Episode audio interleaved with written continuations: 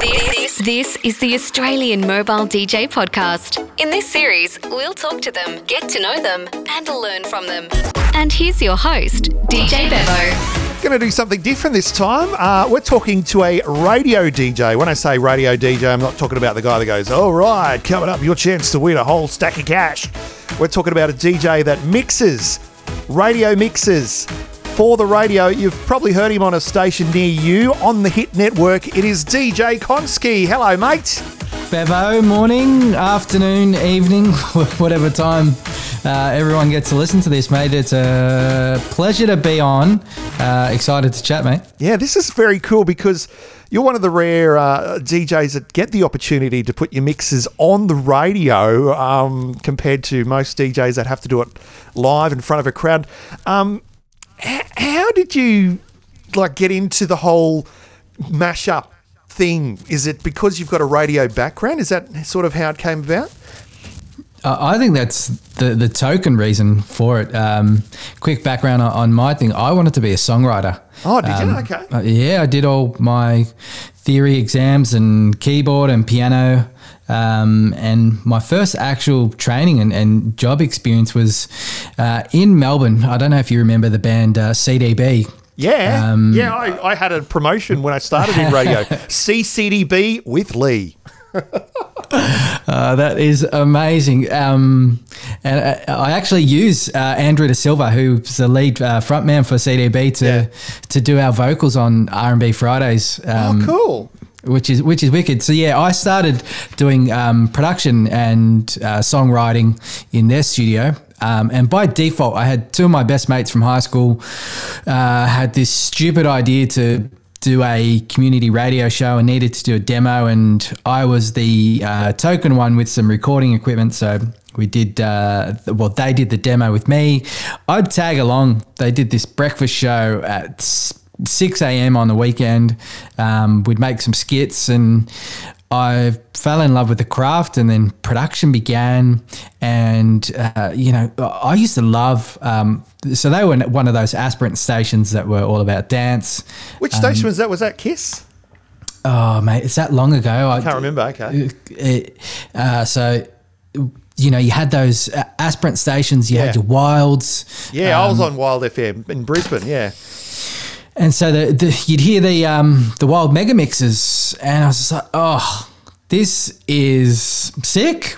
Yeah. Um, I, I'd love to do something like that. So, uh, you know, I had a good pitch. uh, You know, really, mm, fortunately, a natural. Uh, flair for pitch control and uh, so my first foray into it was um, I don't know if you've ever used it was a program called Sonic Foundry Acid Oh yeah, um, yeah. And you could do essentially uh, warping uh, and morphing in acid to create these little mixes. So I'd, I'd make them for the aspirant station, um, and that's how it all began, and it continues today. Yeah. Well, these days you're you're you're the head of production for the uh, uh, Southern Cross Austereo Network. Uh, a, a big title to have. The your introduction to commercial radio. Do you remember how it all happened?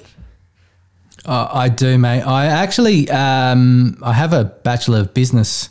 I did it as a safety net. You know, one of those things where you finish high school and you're like, I I really should do something as a as a fail safe. Um, I did that. I worked in HR for Coles Meyer for a few years, and I hated it.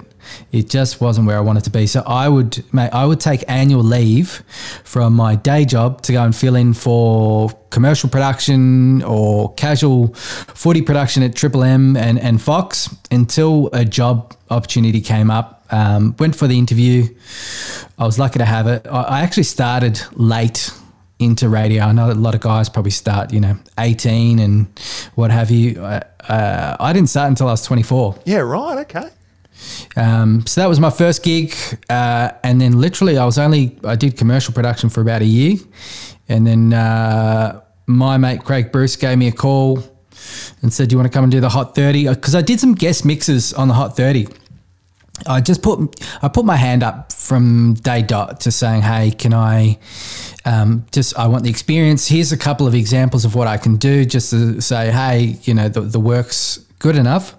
Um, and it's actually the mixes that got me my my leg in the door for the Hot Thirty back then. Um, and then, mate, uh, it was talk about a flashback. So then it was um, a young, super talented Craig Lowe that was at the helm of uh, the Hot 30. And Yes. we were making, um, so my daily routine was uh, I'd get up, I'd make two mashups for the night show, um, head into work, uh, do my job for the Hot 30. And it was literally, uh, I think, 10 to 12 mashups a week. Wow. So that, uh, so that got me up to speed really quick with, um, with turning it around.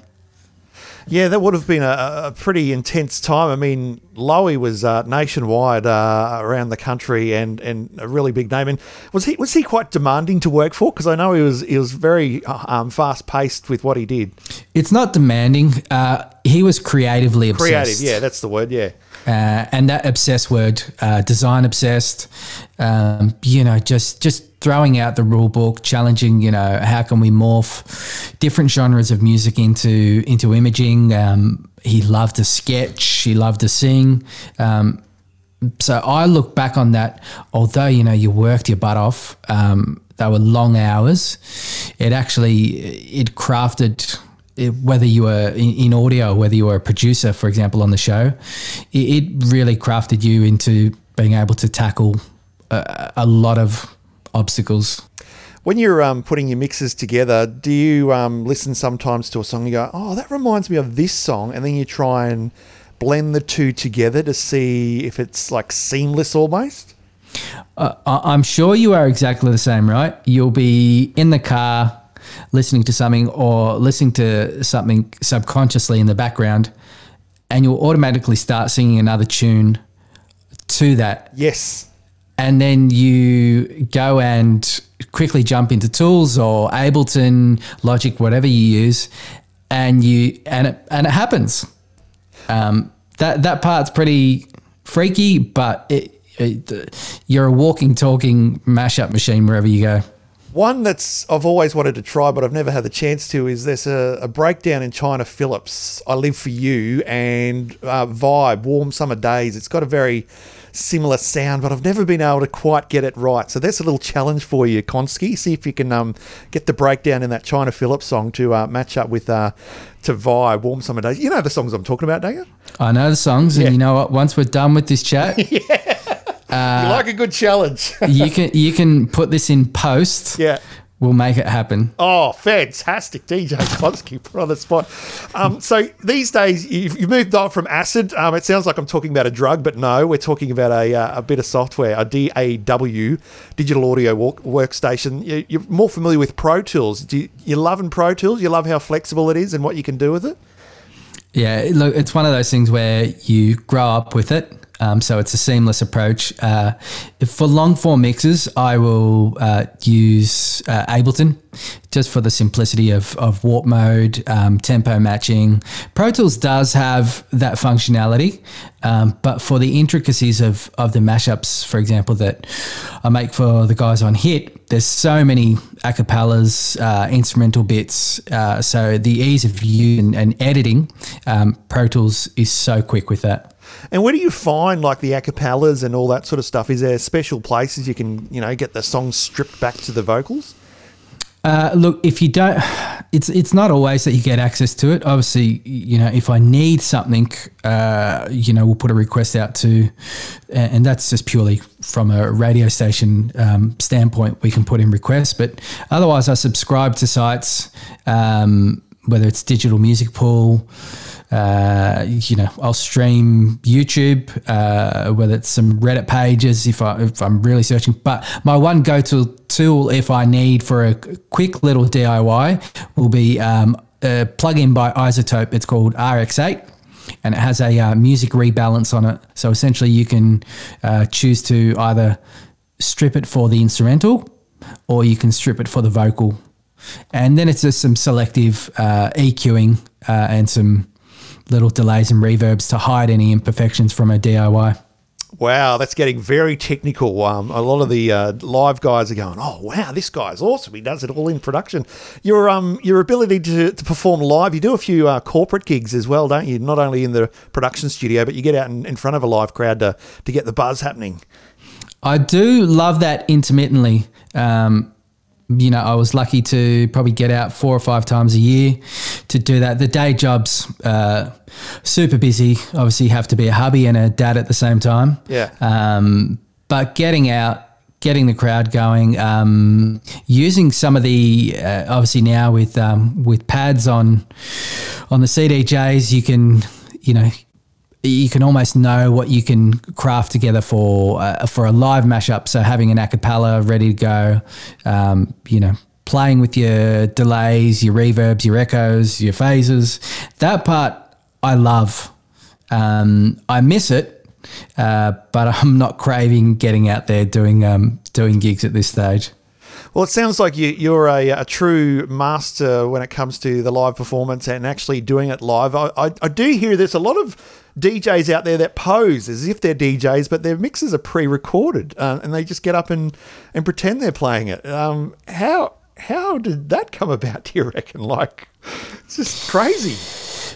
Yeah, uh, it's it's disappointing, you know, uh, and the way that they get caught out is you see these YouTube videos of them having one fader up.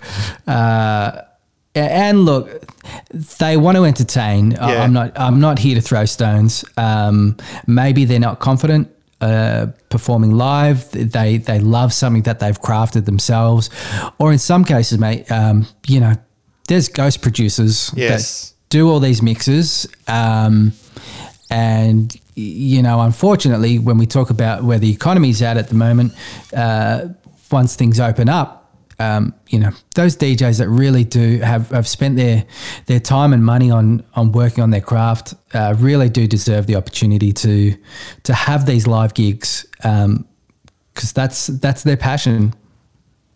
When you uh, talk about uh, Wild FM and hearing the mega mixes that you heard from uh, Alex K on that, you, had you had the chance to meet Alex uh, over the years? Haven't met Alex because Alex uh, was a Sydney guy. Um, but the one person that I was fortunate to have as a colleague and uh, now as a great mate is DJ Casey Baker. Yes. Um, Casey used to do some production. He used to be the Today FM image producer.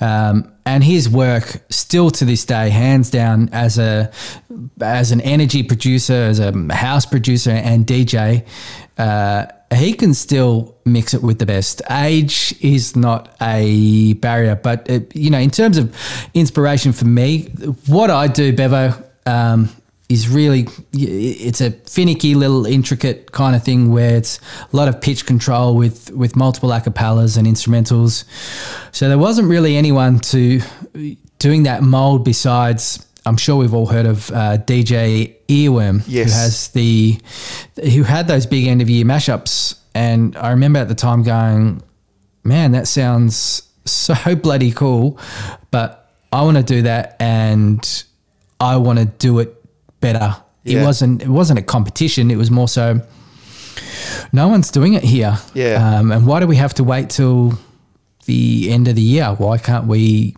have that here in Australia? So, uh, you know, my break into having the mixes, and I re- I wasn't searching for the for the DJ Konsky on air persona. It was more so I wanted to create some. It was. It came to me going, can anyone do some mixes? Actually, I remember. Um, you know, there's this. It's an artist's birthday. Can we do a DJ mix? Um, and I remember putting my hand up, and they loved it. Then uh, you know, there was a craving for more because there wasn't anything like that on air at the time. You know, where you could probably cram. You know, twelve minutes of songs into six minutes creatively. It must be a very uh, how, how should I say this time consuming task because people think uh, you know it goes for so many. Uh, it only goes for six minutes or whatever, so they think, oh yeah, he's just in his bedroom with the DJ decks and mixing up. It, it it'd be a very time consuming task to put a six minute tight mix together, wouldn't it?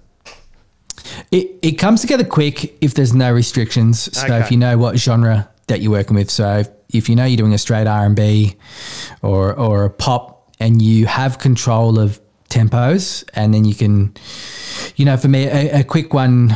While the ear is a great tool where I can naturally say, hey, this will work. Um, I still need to go back to uh, things like mixed in key, where I will batch uh, export um, the songs that are in our library and, and key match up just to make it easy. Yep. Um, and then, you know, I'll probably spend the end of year mashup, for example, that I, I do. Um, because work's been so busy, I, I generally leave it to the last minute and I'll try and cram it in probably for three nights and spend about four hours on each time. So, yeah, the end of year one probably takes about 12 hours. Yep. Um, but on but on average, uh, you know, to whip up a mashup in Pro Tools, I'll probably spend an hour. Um, I've got it down pat now. yeah. I was going to say when when do you At- actually uh, nah, at the start, mate, it was. Uh, I could probably find myself after four hours going, really? we, we've just done this. All right, we got we got to move on, mate. yeah. Very and we, we're we're all there. We're all there because it it starts as a hobby and it's a good distraction to have that that creative process. You know, when you find yourself, you look at that clock and you go, "Damn, I've I've been doing this for hours." You're having fun. yeah. That's You, it. you're you're learning. Um, I still love learning till this day, every day. We've got a, uh, a Facebook page where people can check out how you put your mixes together. You, you would have heard the uh, recent one that I uh, posted on a group from DJ. Oh, I can't even think of the guy's name, but he was had Nickelback in it, talking about pants around his feet and he loves pants and stuff like that. Which um, I don't know. You can get get some pretty creative stuff happening, can't you? Uh, you know the guy I'm talking about. Let's yes, let's not can Nickelback. I am partial to a couple of Nickelback songs. Yeah. um, I've actually been hearing some awesome uh, Nickelback parodies around uh, around COVID. So, Oh, perfect. however you do it, mash it up, uh, smash it up in a parody. Um, I'm all for the creative process. Awesome stuff. Dave Konsky, DJ Konsky, thanks for joining us on the Australian Mobile DJ podcast, mate. Uh, hopefully, I'll get along and see a, a corporate gig of yours if I can get a, you know, backstage pass or something if I'm not in that corporate crew. Oh, mate, when when we can uh, leave Melbourne and, and head up to uh, Bris Vegas, Yep. uh, we're doing it. The Australian Mobile DJ podcast was hosted by DJ Bevo and produced by Matt Fulton Productions.